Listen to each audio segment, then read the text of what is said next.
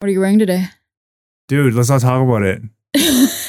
Somehow I I was dressed exactly the same. We'll share exact- in the Discord. Photo of Eugene and our friend Jerry dressed honestly like head to toe the same outfit. Like and also similar haircuts. Yeah. The outfit is like relatively short, but not too short above the knee shorts.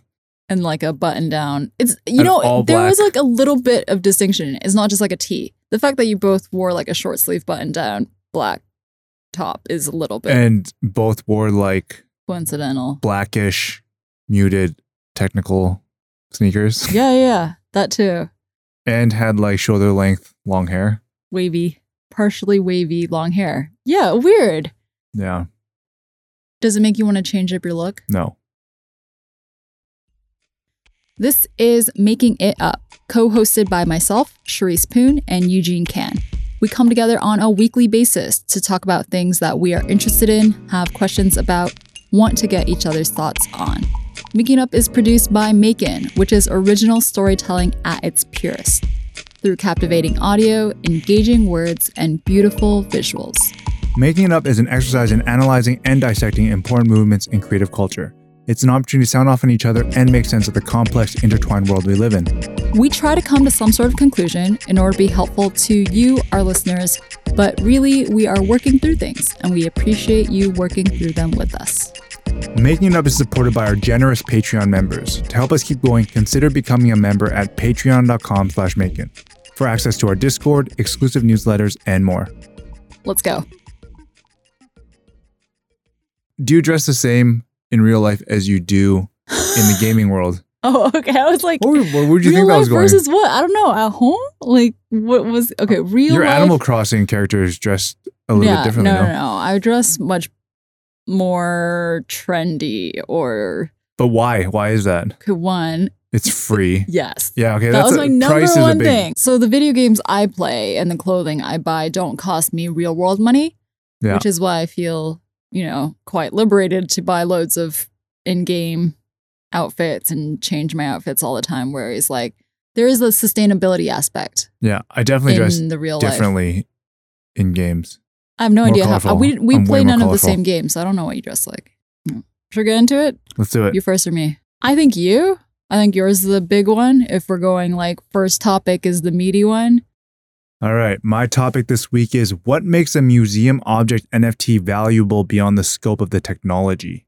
And this piece is by Frances Liddell, who looks into how we begin to reevaluate our way of seeing digital objects and things and the value behind them. Because traditionally, museums obviously are in the realm of presenting physical objects, Yeah. right?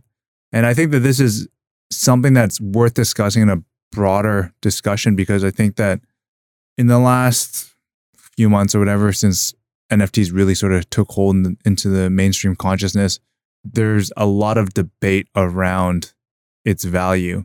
Sure. Like a lot of people are lo- obviously looking at NFTs as a JPEG or a, a .mov file. Yeah, there's a lot of skepticism Yes. and a lot of critique, which I think is fair. You know, it's something new. There should be critique. There should be some measure of questioning of what Yeah. type of usage provides the most value. For the most part, NFTs right now equate to crypto art, right? It hasn't really In moved the past. popular perception. yeah, like it hasn't really moved past that yet into No, other I don't think so. opportunities. But that's not like the sole meaning of the word. Correct. Correct. So I mean NFTs in theory are anything that can be uniquely identified, right? Yes. That's what the non-fungible element of it means. Being it means that, for example, I could issue an NFT concert ticket, right? And obviously that ticket itself equates to a particular seat in the theater or in the stadium or whatnot. So that'd be an example like going forward of different ways of using NFTs beyond just like crypto art. Sure. But I think that this passage is probably the best way of describing and setting up the piece. Uh, museums are important spaces. They are stewards of culture and history. They provide interpretation, understanding, education, entertainment, and can even support stronger communities and social cohesion. Therefore, I think it is important that museum object NFTs are more than commodities to be bought and sold. They should offer more than simply monetary value. Based on the premise, I want to consider the following. What makes a museum object NFT valuable beyond the application of blockchain technology? So it's apparent, not apparent, that trying to spin the wheels to go in a place that's beyond just the speculative nature. And obviously, this is kind of where we're at right now. Like most people are buying things based on speculation in the hopes that it'll rise in Yeah. value. Yeah. So I think my understanding of premise is value not in the sense of financial value, you know, as in how can this make museums more money, Mhm. but how could this be valuable for a museum's greater mission and purpose of Yeah. sharing art to other people and having the regular public engaging with the art that is part of your collection? and create better experiences, Yeah. Yeah. right? So I, I think this is really interesting. Do you remember this conversation we had maybe a couple months ago on making it up about how museums, you know, they had been financially hit by the pandemic because they couldn't have visitors. And so a lot of people, a lot of museums were moving their collections around Mhm. and letting go, like selling parts of it. And then this article we were reading, which I think was in ArtNet, was about how museum collections are actually so vast and a lot of museums struggle to actually show a, a significant portion of it to Mhm. the public or Mhm. like get the public engaged with more than like 5% of Yep. what they have. So I think that's like a context for like this piece as well. So one one thing she did want to speak about was a project that she launched in 2020 in which participants were told to bring in an object of personal importance and they would also have them choose an object they really appreciated or enjoyed from the museum collection itself. Mm. So from there they would then tokenize the museum piece and then gift it to the participant. So the hope there is that you're starting to create deeper bonds and also allowing people to like commit an experience or a piece of content to the NFT. So it's like a mm. memory, right? Basically, Yeah. that's what you're doing. You're creating a memory. And I think that the the part that is really interesting here is that at its very core, this begins to move beyond the viewing of an NFT as just like a, a financial asset. It's actually a tool for creativity and culture, which I think ultimately has been probably the space that those who maybe have been around NFTs a little bit longer they're a little bit more custom and understand the technology to a degree that allows you to expand beyond what it's currently used for. Yeah, sure. I mean, I think of it along the same lines as the way you might consider other previous types of new tech like AR or VR, or even if you think about like QR codes when they were first introduced. I know it's a simple thing to say, Yeah. but like QR codes when they first were introduced, people were like, we have no idea how to apply this. But then eventually you figure out, okay, in the context of this project, actually, this is a tool. So Yeah. NFTs are like that. Like it can be a tool for your project at hand. Yeah, yeah. And I'm going to read another passage uh, from Frances. My work takes a participatory design approach, which fosters a more democratic model to the development process by working with participants in co creating content, and this enables individuals to embed their voice into the project. In doing so, this shifts a museum visitor from being a passive viewer to an active participant, whilst also creating content, exhibitions, and interpretations that feel more relevant to museum audiences.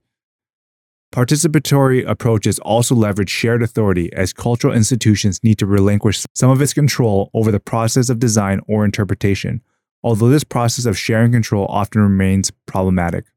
Nevertheless, this is value in taking such an approach because it encourages participants to invest in both the project and the cultural institution, and this has the potential to harness a greater sense of belonging and produce content that is more resonant than the current and often singular narratives told through museum collections you're basically co-creating as a community, right? And I think I actually we've talked about this a lot because the idea of empowering community to achieve a goal has its pros and cons. I think on the pro side, I think in the very romantic notion, it's an amazing idea because it allows a more democratic platform to exist.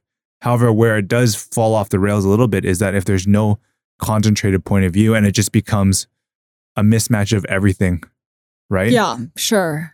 I mean, later on, just a couple of paragraphs below the phrase co production, kind of the same thing as co creation. Yes. So, co production of NFTs to create meaning. And what I really like, Liddell says for museum object NFTs to have a difference between NFTs that are just commodities in the space, there must be layers of interpretation and perspective, whether that's coming from the museum as like a institution interpretation or if it's coming co-produced with participants. One thing that is really interesting is that when you do this, I think what you're doing is you're creating a different type of value because it's kind of like if I have a book signed by the author, but it's addressed to me, myself, that in itself might not be valuable when I go and put it out on the open market to the same extent as me as the person who met the author. Yeah. So I think what you're doing is like you're not necessarily creating less value, is just a different type of value that actually is maybe more,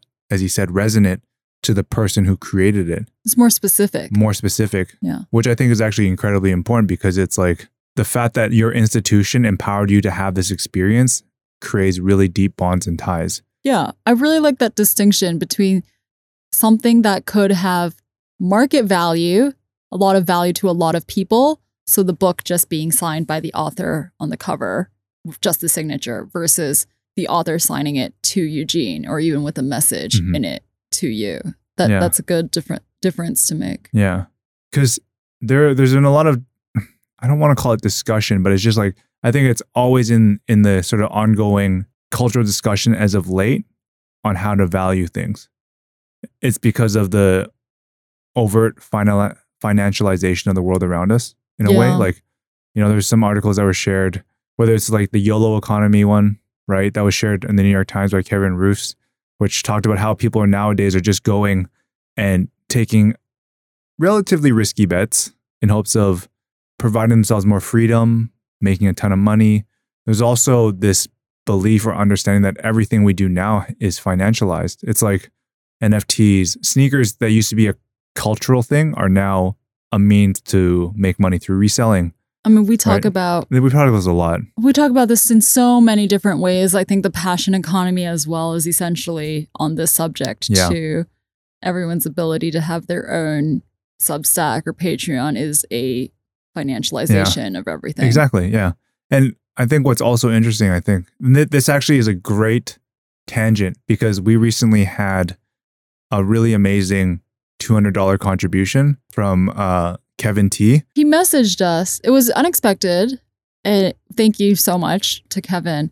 It was an unexpected increase in financial support to our Patreon. And then I checked our messages and he'd left a note that said, Don't thank me, man. Thank Doge Profits.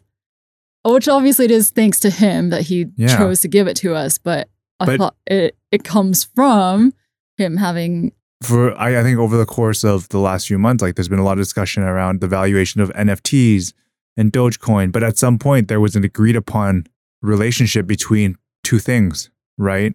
The currency that you're trading. So I think that that's what's most interesting is that controversy around the valuation of something, in theory, isn't as controversial as you think because it's actually quite clear. You you kind of brought it down to this this relationship between two things.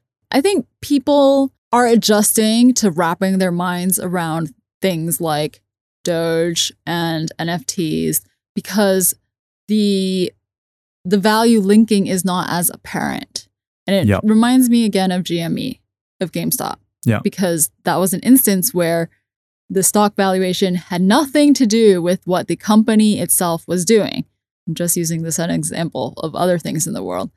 And I guess it's just having to relearn in our own minds like where value can come from Yeah. and who can determine, you know, something is valuable. Yeah. It doesn't just have to come from the same types of places and institutions that have said things are valuable in the yeah. past. I think in many ways, that valuation process is actually more straightforward because you can almost just default to what someone will pay for something is the value, regardless of whether it's one person or thousands of people. Because that comes down to, for example, an opportunity where someone's offering you a job, but you don't want to take it. So obviously, there's value in your freedom versus taking a job, right? Yeah. But I think that what I'm trying to say with this whole thing is that I think we're continually, I think there's something that makes people uncomfortable when something that seemingly has no value has achieved a certain value.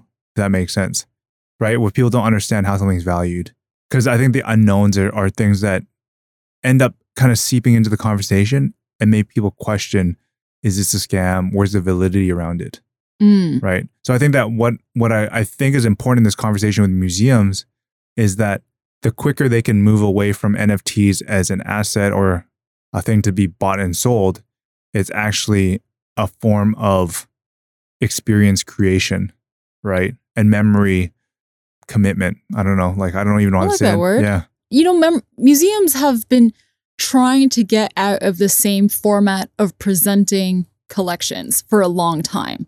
You know, we say museum, and I'm sure so many people in the world imagine big rooms with things on the walls or things on tables, like physical things. And museums have been trying to get past that, I think, or like forward thinking museums. And I think NFTs is one way to do that, is to see what other forms of presentation and engagement is possible. And actually, I I hadn't really thought about NFTs in museums, but one thing that Liddell says, which I think is genius, is that museum objects you usually can't touch.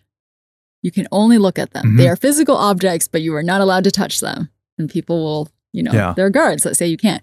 But with NFTs, that removes that barrier Mhm. and kind of allows for other possibilities. There's this next quote I want to read uh, by Simon Knell. Clearly, the authority and credibility of the digitizing institution will play a critical role in validating digital data just as it does in preserving and relaying data associated with material objects.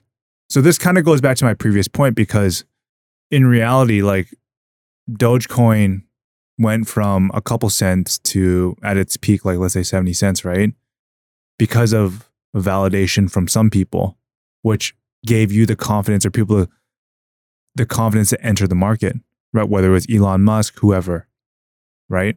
So I think what's also interesting when we return back to this idea of a museum is that in an increasingly democratic world, we've actually seen people like museums, like fashion editors, actually give up some power, right? Because they were once the gatekeepers. But what this is actually arguing for is that through the function it provides, it's creating a signal for validation. Well, I think of it as I don't think of it as gatekeeping. I kind of think of it as the FDA or whatever the equivalent is in your own country, like the body that checks that the meat is Or the drugs are yeah the, safe for you, the drugs are safe. the safe, vaccine's safe for you, etc. the meat and vegetables don't have weird chemicals in it. Like that's not something I can do for myself as a individual person. I have no lab. And I think about the museum and NFTs in the same way. Yeah. Like they can validate something that me as an individual can't do or am, am not interested in doing. And it's, well, you do have to trust them. But at the same time, I don't know if I'm being naive, but I would put my trust. I'd be willing to put my trust in museums to do that process. Yeah. It's interesting because amidst the whole digitization of our world, there's still a lot of value and credibility that comes with something physical. Think because I think the reason why is that ultimately anything physical, because of its lack of efficiency, signals a greater commitment. And that it's it's actually trying to signal to people and participants that this because it's not the most efficient, convenient way, there's merit to it. Whether it's a print magazine, whether it's a physical shop versus an online shop, there's something to be said about it. And I think museums, while yes, I'm using museums in the context of a physical form right now, they basically are adding various layers in to create something that signals to you that, hey, this is a stamp of approval from whatever, the MoMA, right? Because I think ultimately, towards the end of this piece, what they're saying is that the validation from these institutions is part of the valuation that can be ascribed to an NFT going forward. So without the museum as the one that's issuing it, you potentially lose out on this level of trust. I thought about that same question of people's natural reaction to physical versus digital. And Liddell mentions that as well, and how museum visitors will have to be convinced about digital experiences. Mhm.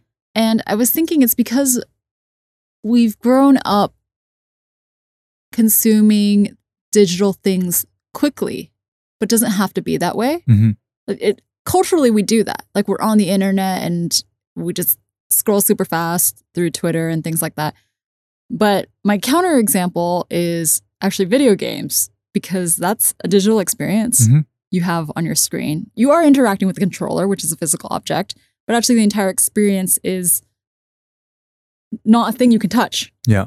You're not actually going to a place and doing and, you know, being part of an activity. But people have very deep memories and resonant experiences in video games because you have to do them slowly. Yeah. There is no way to shortcut to the end. Yeah, I remember Bezod who mentioned this before. It's like a very deliberate way of going through things commits it to memory a bit better. Yeah. The same thing, shooting a photo on your phone versus shooting with a physical camera. So I don't think the nature of digital has to be fast.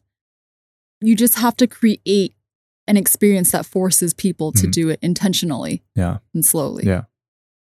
There's a last passage I want to read that I think really ties together the whole idea of this participatory design.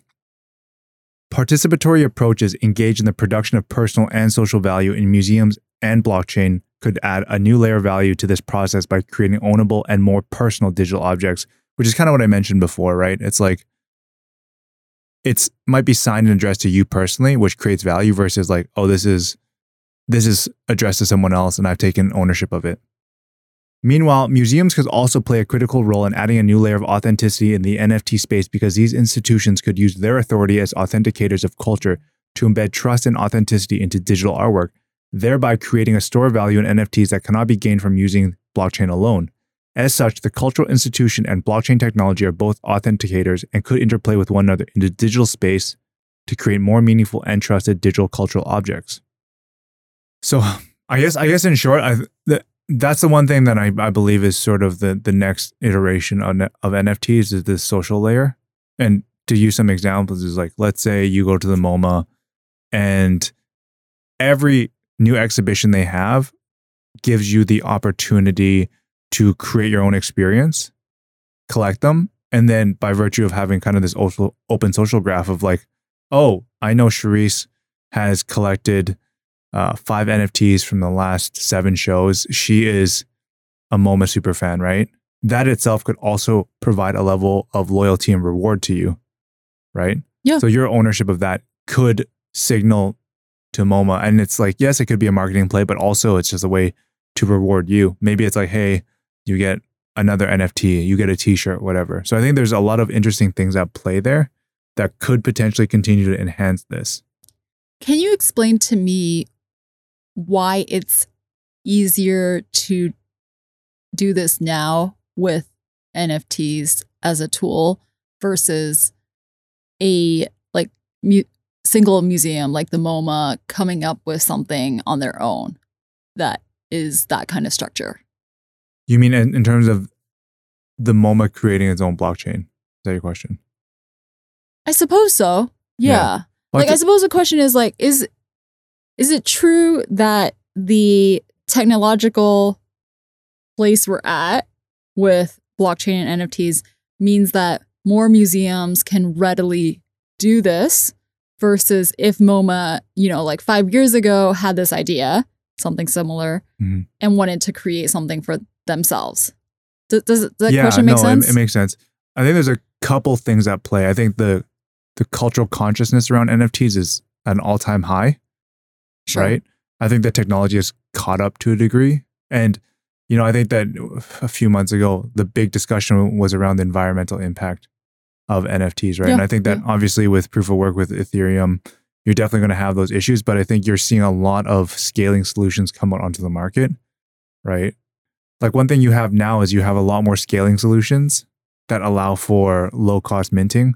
So while yes, there is the argument around the energy impact of proof of work, I think you're also seeing other options emerge now that make it a little bit more straightforward to mint more affordable NFTs. Mm. So for example, in the past, it might have cost you, let's say 50 bucks US to mint something. That might be much a much more reduced cost now. Mm. And then I think also the wallet experience is actually quite important. I think wallets have progressively gotten better in terms of how you use them. So that Mhm. also makes your user experience better. So I think you have several different things coming at a head that allow this to be possible yeah. that maybe were not possible back then. Because I, I would say that in general, we're probably still in this early phase where, like I said, crypto art and NFTs are sort of tied to one another. But there are other things, kind of like this museum thing. Like, I think one thing that's important too is like thinking about a blockchain that also allows you to commit content to it Mm, without bloating it down. mm, right? So I think that's also part of like all the options available that may not have been available, let's say two years ago or three years ago. So I think there's like a, both social factors as well as technological factors. Okay, cool. Yeah. I like that. So I think ultimately the what I would like to see going forward is that everything they said was interesting. Can you create tokenized experiences that you can keep as you, Charisse, going to the MoMA, going to wherever, right? And Mhm. then from there, what are other ways that you can leverage that into more of this participatory layer? So that could be, for example, I don't know, I'm making this up as I go along, but because you have proven to be a big fan of MoMA, you can now have a say in which artists they bring in. Or maybe they have a $25,000 grant. They want to find a way to apply it to something that will benefit the museum. And there's three options. Which of those options do you want to participate in? Mm. I'm more interested in a educational element. Uh, thinking more about the workshop where you brought in a personal object and then you also picked like an object from the museum that was related to what you brought in or Mhm. connected to some way. I like this idea of NFTs not just like you're saying allowing you access and a voice in the institution but also being a vehicle for how you might relate to specific parts of the collection. Mhm. Whereas otherwise, it's like, oh, just something that is more at a remove. I just look at it and forget about it. Now I have like, for whatever reason, some relationship to this vase or this tapestry. I think that's pretty cool. Yeah. Should we move on? Let's do it.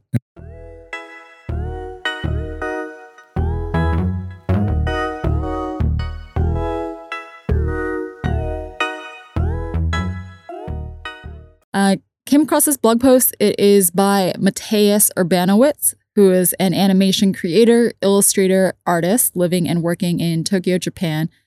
I'd first come across his work, I think, in a bookstore, actually. Oh, and- interesting. That's such a weird way of coming across someone's work these days. No, it's very old school. I I think maybe like two years ago. Usually it's like, oh, I came across it on Instagram, you know? yeah, Pinterest. I remember this quite clearly because I was browsing with a friend and Stanley, and my friend happened to point out this book and said, "Oh, I feel like that's like your vibe type of art." And I said, "Yeah, I should look that person up." I didn't actually wind up buying the book. Apologies to Urbanowicz, um, but I did wind up following his work and coming across this blog post. So his blog is titled "Art versus Entropy," which I also like as a title. I love that it's on a blog spot or something, isn't it? Yeah, it's it's on a WordPress. Yeah, it's on a WordPress. vs entropy.wordpress.com. I don't know why those get to me because I, I love the fact that it's just, it's literally leveraging the very sort of early stages of free publishing. Yeah, Do you know that- what I that's what it is. It's back when people had blog spots. I had a blog spot. Yeah, I My- did too. My what was your blog spot called? Forget. Mine was, I was called. like literally like 20. well, me too. I wonder if I could find it. No, Actually, I do. I wonder if mine's up as well. Now we're both gonna go back in time to look at our old um, blog spots. Keep you guys posted. It must still be around. Anyway, so this post is called "Keeping the Line Alive," and essentially he's talking about the type of artwork that he aims for being what he describes as loose. And he says the opposite of that would be stiff or lifeless, which is not the type of feeling Mhm. in his work that he tries that, that's what he tries to avoid Yeah. in his work right and he wants it to look loose or feel loose and so he goes further into that because he he says you know people ask me what i mean when i say loose and so i've, i'm attempting this post to like say that in more detail and what i liked about this in particular was his observations on how things around us are not perfectly straight we as humans t- try to make everything look super ordered or like our eyes kind of do that for us. Like we're drawn towards making things like very symmetrical or imagining that this room is like a perfect square. But in actuality, things around us, what he says is like, okay, everything, first of all, is not perfectly straight. But if you look more closely, like this arm has a bend in it, you know, it's not just angular, or there's a knob that sticks out and Mhm. that breaks the straightness of the line as well. Yeah. Yeah. So I like those observations. Um, not just about how to draw something, but like looking more closely at the objects around us. Um, but he goes further and says, I'm going to read a passage from it. When drawing in even the most simplified style, I'm always trying to capture all this information the texture, warmth, wear, touch of an object in just a few lines. This is very involving and requires full attention and concentration when making each stroke. When left to their own devices, the hand and pencil will usually make only the most basic strokes, so a constant, conscious effort is required to put as much of the information into each line as possible. Skip down a little bit. This might seem counterintuitive. Aren't the marks that are made in free, inspired strokes, done without a single thought, guided by the muse, so to speak, the most alive? Won't focus and concentration make them slow and ugly? And I think this is true not just about drawing, but creativity in general. Basically, he's arguing for being creative very consciously rather Yeah. than, Loose. well, but he's aspiring for loose. Yeah, that's what I'm saying. but, like but by says, doing it consciously. yeah, yeah, yeah, Yeah. yeah. No, I, I get your rather point. than like being in a kind of like, I don't know, 'Cause I what he said, like taken by a muse, yeah, right? like kind ultimately, of state, like a flow state. He argues against that. Like the flow state will actually result in more rigidity. yes, Yeah. And I think that rigidity, especially in this point in time, feels as though that level of perfection is inhuman in a way. Mm. It's sterile. It's robotic. Versus now, I think that the interest is about relatability of the moment. And it's so interesting because you look at where we were towards the beginning of Instagram, people loved those very technical, perfectly lit, perfectly edited photos. Yeah. And it's not that they don't like them, but I think now you're also seeing that maybe people's desire for perfection was primarily based on the fact that the medium wasn't there to support it. Because I think TikTok is a great example of something now that is not mm. perfect, yet it is arguably way more popular and engaging. Yeah. One thing I like that you said is that idea of perfection. And I think what Mateusz is saying here is that actually being really conscious about what you're doing brings about perfection in a way, like the perfection that you want, Yeah. Like, yeah, yeah, yeah. capturing more exactly the visual that you want. yes. Yeah. It's it's uh, sup- superficially it doesn't make sense, but once you sort of like wrap your head around it, Yeah. yeah. And then he quotes a documentary about Hayao Miyazaki, who is the the I don't even know how to give him adequate praise. The man behind Spirited Away and Howl's Moving Castle and Princess Those Mononoke. video games? No, no, no. The the animated movies. Oh, you're talking about the someone. Japanese Totoro. Oh, you yeah, know yeah. Totoro, Yeah, yeah. right? He's like the Classic. All of those what is he? Miyazaki Cat? movies. Wait, what animal is he? He's not a cat. He's a he's not an animal. He's like not a he known looks like animal. an animal though, right? He looks like an animal. Okay, this is not where I thought. All right. He looks like an animal. In Chinese, we call Hong Mao, which is like panda, I guess. But not the point. Anyway, he quotes this documentary with Miyazaki. And this is a passage again from Mateusz's post. As an example, Miyazaki draws a simple Japanese letter, saying that if he is not conscious of what he is doing, his hand draws automatically. The letter ends up looking ordinary, dull, and expressionless. Next, he draws a second letter where, as he says, he tries to consciously fight with his hand to make a more exciting and varied shape. The second letter ends up more on the loose side, but undeniably has more character. Yeah. And I think the use of the word fight is quite interesting here, where it's like may, you reach a level of doing creative work where your brain subconsciously create like he says automatically automatically does the same thing and like as creative people being able to do things automatically is sometimes to our benefit right i'm not going to deny that if you can produce work automatically you get paid more quickly But the automation is a byproduct of a lot of inputs Yeah. on the back end that happens over time, experience, etc. And it's not to say that automation is like wholesale bad, but it is the nature of automation is that things will look the same, right? So if you're trying to get back to something that is like not the same, you have to fight against y- your own automation. Like Yeah. all of these inputs throughout the many years of you doing something. I, I don't know if you've recalled over the course of our last conversations or just in general, for as long as you've known me, I think that a lot of your success as a creator is how well you manage yourself. Because everything that you've discussed right now feels like a self management challenge. It's not about how the people outside perceive your work, because ultimately, I think creative work falls into this very interesting silo where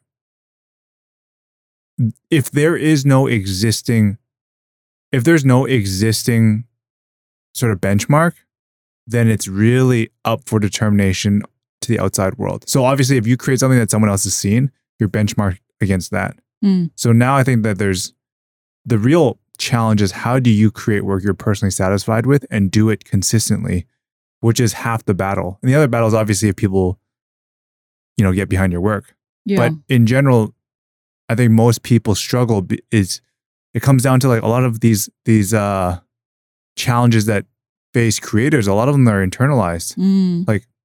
This whole like imposter syndrome that's an internalized thing it's not someone telling you you're not good enough yeah. right so ultimately that's kind of where where it lies is that yes it's a tool for limitless inspiration passion and drive but at the same time it's it's instilled upon oneself Yeah. So I think this is a great point for me to jump to something totally different. I don't even think I said this to you. This is something else that I happened to watch like the day or around the same day that I read this post. And it's like a two minute clip of an interview with quite a well known designer named Saul Bass. Saul Bass was a really famous American graphic designer, and he did a lot of really famous opening title sequences for I was about to say movies people have probably seen, except not the person across from me, Eugene. Like movies by Hitchcock and Kubrick and Scorsese. And those names register okay yes, he did title sequences for them, even if you haven't seen them. And he also did AT&T's Globe logo, among other really well-known logos as well. Anyway, all of this is just to say that there is this two-minute clip of an interview with him where he says the following, and I'm going to read quite a bit of it at length. What I'm saying is that aesthetics are your problem and mine and nobody else's. The fact of the matter is that I want everything we do, that I personally do, that our office does, to be beautiful. I don't give a damn if the client understands that that's worth anything, or whether the client thinks it's worth anything, or whether it is worth anything. It's worth it to me. It's the way I want to live my life. I want to make beautiful things, even if nobody cares. Now, sometimes you can't make everything beautiful, but that's my intent, and I'm willing to pay for it. And that's where money comes in, because you can get much more quickly to an answer if you don't worry about those things. It costs every designer money to make things beautiful because it means you have to spend more time. You're eating up your budget, but that's a commitment that you either make or you don't make. He goes on. Um, yeah, and I think that's, you know, you were saying about self management and Saul Bass is talking about recognizing the difference between like what you want and you're willing to commit your time and money to versus what other people want and what they care about. Mm. And it just, I don't know, it just worked along the same lines in my head with what Mateusz wrote in terms of like consciousness, I think. Ultimately, like that's my subject, I guess, is just like consciousness in your creative work. Mhm. What are you doing when you're making this visual? Like, how much of this is automatic and why is it automatic? Do you feel you have reached this state? I find myself now having done a lot of work, so I do think, I don't know, I wish more things felt fresh to me. And maybe it's like both a good thing to do things that you feel comfortable doing and you know exactly like how to go about it. Well, I've seen a deck similarly before. I've edited a piece of writing like this Mm. before. And at the same time, it worries me that I'm just repeating myself, Mhm. but like with different words or with like a different contributor Yeah. or a different illustration, but technically still repeating myself. Yeah, that's one thing that I've gone a little bit better at. eh, Whether it's good or not is up for deliberation. But I used to f- not like to repeat myself, and now it's like the reality of the situation is that a good message shouldn't just be limited by like the one time you've talked about it or said it, right? Sure. Yeah. I mean, I don't I don't think that oh everything you do has to be a struggle. Like everything you sit down and accomplish today is like fighting against your automation, Yeah, but I do still want to be able to have new thoughts yeah, and to make something and feel like oh that was new for me yeah. to make it look this way or read this way. Yeah. wrap things up. Yep. That's a good place to wrap things up for the day. If you're interested in hearing more about MAEKAN, reading and listening to some of our stories focused on the sights and sounds of creative culture, you can visit us at maekan.com. You can also subscribe to us through your favorite podcast app and platforms. If you like this podcast, you can do us a huge favor by sharing this podcast with a friend or supporting us via patreon.com slash MAEKAN. Patreon members get access to the MAEKAN Discord, where we talk about episodes of Making It Up and everything else going on in global creative culture. Become a member and join us in those conversations. I'm Eugene, I'm Charisse. and this is Making It Up.